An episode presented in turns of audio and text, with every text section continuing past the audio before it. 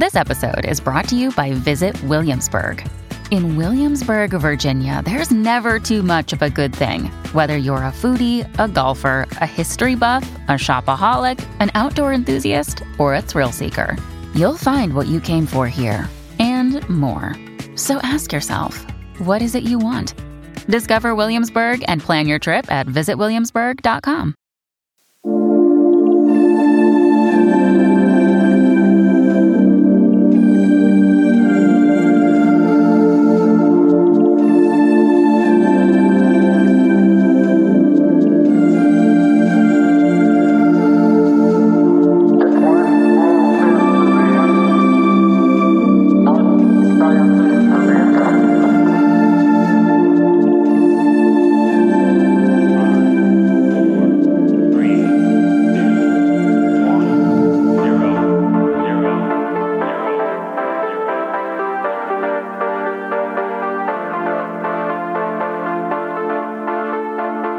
Hello, listeners, and welcome to Ohio Mysteries. This is your 10 minute mystery edition, a little slice of intrigue in the middle of your week. I'm your co host, Steve Yoder, and with us, as always, our storyteller and journalist, Paula Schleis. Hi, everybody. There was a light drizzle and the remnants of a fog as the Marine Sulphur Queen pulled away from the port in Beaumont, Texas, with its load of molten sulfur on the morning of Saturday, February the 2nd, 1963. The journey to Norfolk, Virginia should have been a simple five day journey through the Gulf of Mexico, past the Straits of Florida, and up the Atlantic East Coast. But when the tanker failed to arrive on schedule, the hunt was on. A search from air and sea lasted for days, but all that was ever found of the ship was a single life preserver with the name Marine Sulphur Queen stenciled onto it. And with that, the ship and its crew of 39, including a pair of merchant marines from Akron, sailed into history as victims of the Bermuda Triangle. The Bermuda Triangle is a legendary stretch of water where a number of aircraft and ships are said to have disappeared under mysterious circumstances. The theory of this mystical vortex was given birth in the early 1950s and grew into a phenomenon, spinning off books and TV shows and documentary films. And just about every published collection on the matter includes the story of the doomed Marine Sulphur Queen. Two crewmen of the ship make this an Ohio mystery. John Hoosh Jr. was 43 years old, born in 1919 to John Sr. and Elizabeth Hoosh, Austro Hungarian immigrants who had settled in Akron. He had a sister, Elizabeth, and a brother, William. John graduated from the city's Garfield High School and when the U.S. joined World War II, he enlisted in the Army. After receiving a medical discharge, he joined the Merchant Marine. Now, in wartime, merchant marines are attached to the Navy and often used to transport troops or material. In peacetime, they transport cargo and passengers, often working aboard private or federally owned merchant vessels. John sailed with the Merchant Marines for 12 years before returning home in the late 50s. He landed a job at the Billow Funeral Home in Akron and had a side job washing walls for homeowners. But after three years, he heard the call of the sea again and rejoined the Merchant Marines. He took a position on the Marine Sulphur Queen as a wiper that made him responsible for keeping the engine and the machinery clean. His parents were in Bath Township by this time, living near the corner of Cleveland Massillon and West Bath Roads. That's where they were when John called his mom right before the Marine Sulphur Queen departed Texas. I'll call you again when I reach Norfolk, he told her. They were his last words. On the ship with John was Albert Van Sickle, a 37 year old sailor who had his own ties to Akron. Albert was a second assistant engineer responsible for maintenance and repair of the ship's systems. He'd been working on the Sulphur Queen for three years. Albert was one of eight children born to Mabel and Albert Van Sickle, and he was raised on a farm in Central City, Nebraska. It's not clear why, but at some point around the 1940s, at least three of the Van Sickle siblings moved to Akron. Albert, his brother Gerald, who became a printer at the Akron Beacon Journal, and his sister Mary, who married a man named Olinger and began a family. Albert's time in Akron was brief. In 1949, he moved to Baltimore, Maryland, married, and had two children of his own a son, Stephen, and a daughter, Valerie. Like his crewmate, John Hoosh Jr., Albert was a merchant marine. He'd joined during World War II, left for a time, then returned to it about seven years before the Sulphur Queen's doomed voyage.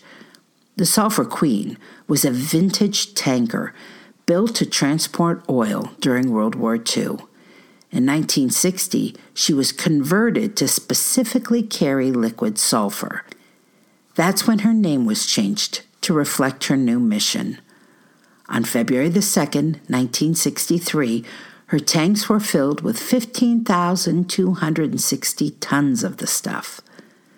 The first two days of the journey were uneventful. On February the 4th, a crewman sent out a personal radio message which gave the ship's position as 230 miles southeast of New Orleans. When the ship failed to pull into its Norfolk dock at noon on Thursday, February the 7th, it was listed as missing and a search began. It lasted 19 days. In all, 63 planes would be used to scour 348,000 square miles of the Atlantic Ocean and the Straits of Florida.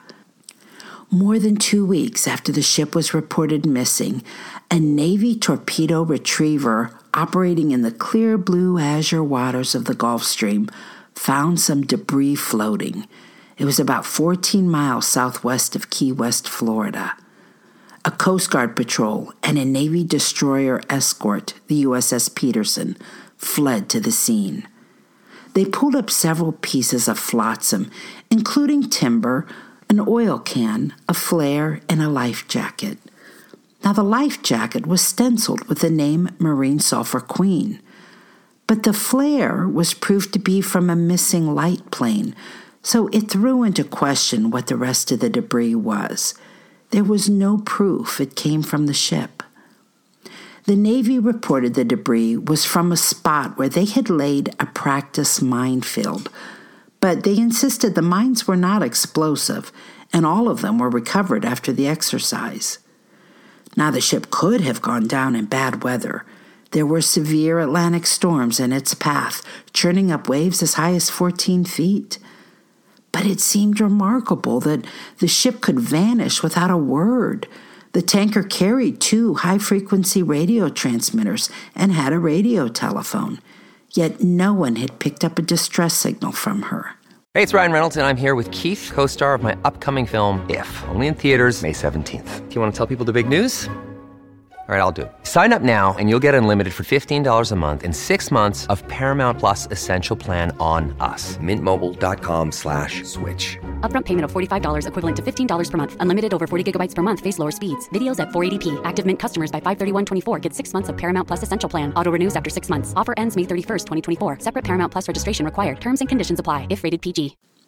There was also concern that the ship might have been hijacked and taken to Cuba or became disabled and drifted into those hostile waters. This was the year after the Cuban Missile Crisis, when Fidel Castro agreed to allow the Soviets to bring nuclear missiles to the island, and that brought the world's two superpowers to the brink of nuclear war. And the same month that the Sulphur Queen disappeared, President John F. Kennedy instituted an embargo against the island prohibiting U.S. nations from traveling to it or conducting financial transactions with it. The U.S. State Department asked the neutral Swiss embassy in Havana to investigate whether the ship could be there. but Cuban authorities insisted it had not put into any Cuban port and that no Cuban radio receivers had picked up any signal from the Sulphur Queen. After an investigation, the Coast Guard concluded there was good reason for the ship to sink, because frankly, there were plenty of reasons why the ship should never have been on sea at all. Former crewmen told investigators that fires were common aboard the ship along the sides of the four large sulfur tanks. Sulfur was caked in spaces below the tanks, indicating many cracks in the structure. The former crew testified about corrosion everywhere, inoperable temperature gauges, and a ruptured steam coil. The ship also had what was called a weak back, meaning there was a point along the keel that too easily weakened by corrosion. That very point had split on several of the Sulphur Queen's sister tankers. Now, the month before the Queen sailed from Beaumont, it was scheduled for a dry dock inspection, but the ship's owners postponed it, complaining that their cargo deliveries were behind schedule and they needed all of their ships working to catch up. Investigators also heard from the wife of one of the missing sailors, Mrs. Adam Martin. Her husband's first voyage on the Queen was also his last. She testified, I never wanted to be a seaman's wife, but he had to earn a living. I came to see him off. The poor soul. I felt sorry for him when he first saw his new ship. It looked like a floating garbage can. In the end, without the actual ship available, the Coast Guard Board could only make an educated guess as to the cause, and they came up with four theories that an explosion may have occurred in the cargo tanks, that the vessel's hull may have failed and broken in two, that the ship might have capsized in that storm, or that a steam explosion caused the fatal damage. Within weeks of the disappearance, five wives, including Albert Van Sickle's wife, June, filed a lawsuit seeking 2.5 million in damages, saying the ship was clearly unsafe, unseaworthy, and not safe for hauling liquid sulfur. That suit dragged on in the courts for nearly a decade. In 1972, the U.S. Court of Appeals finally concluded the ship was not structurally sound nor properly inspected and found the owners liable. Damages were awarded to relatives of the crew members. But the court denied punitive damages, saying they were limited by the fact that nobody could say what exactly took the ship down. This ship might have faded into history with the thousands of other lost ships that have been forgotten, but the year after it was lost, a writer named Vincent Gaddis had an article in the Argosy magazine. He created an aura of mystery around some plane and ship disappearances in an area roughly bordered by Miami, San Juan, Puerto Rico, and Bermuda. For more than a decade before Gaddis's article, others had written about what they saw as an area uniquely prone to unexplained disappearances, but Gaddis gave the phenomenon a name. He coined it the Bermuda Triangle. The first triangle victim on Gaddis's list was the Marine Sulphur Queen. His piece reduced the ship's fate to simply sailing into the unknown, and it was an idea that stuck. The Sulphur Queen was included in the Sci Fi Channel documentary The Bermuda Triangle Startling New Secrets and in a 1977 episode of that Leonard Nimoy series, In Search of. Well, basically, if you find an anthology format of Bermuda Triangle victims in any list, you'll see the Sulphur Queen. Others have challenged the idea that there was some supernatural dimension whisking travelers away. Some researchers insist the number of craft missing from that area isn't significantly greater, proportionally speaking, than anywhere else. And what little increase there is could be attributed to the area being where tropical cyclones are more frequent. For the men missing from the Marine Sulphur Queen, there are no graves for their loved ones to visit, with the exception of John Hoosh Jr. at Mount Peace Cemetery in Akron. His parents rest beneath a gravestone, marking their final place as John and Elizabeth Hoosh, and above their names, a photo of John Jr.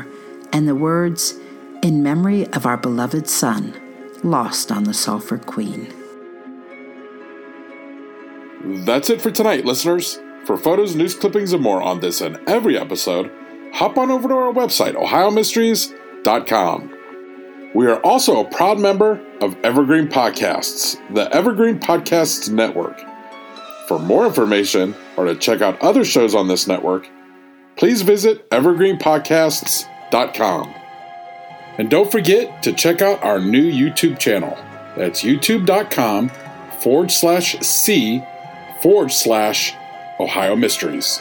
And we'll see you Sunday for our next regular full sized Ohio Mystery episode. In the meantime, enjoy the rest of your week. May all of your mysteries have happy endings. Lucky Land Casino asking people what's the weirdest place you've gotten lucky? Lucky? In line at the deli, I guess? Aha, in my dentist's office.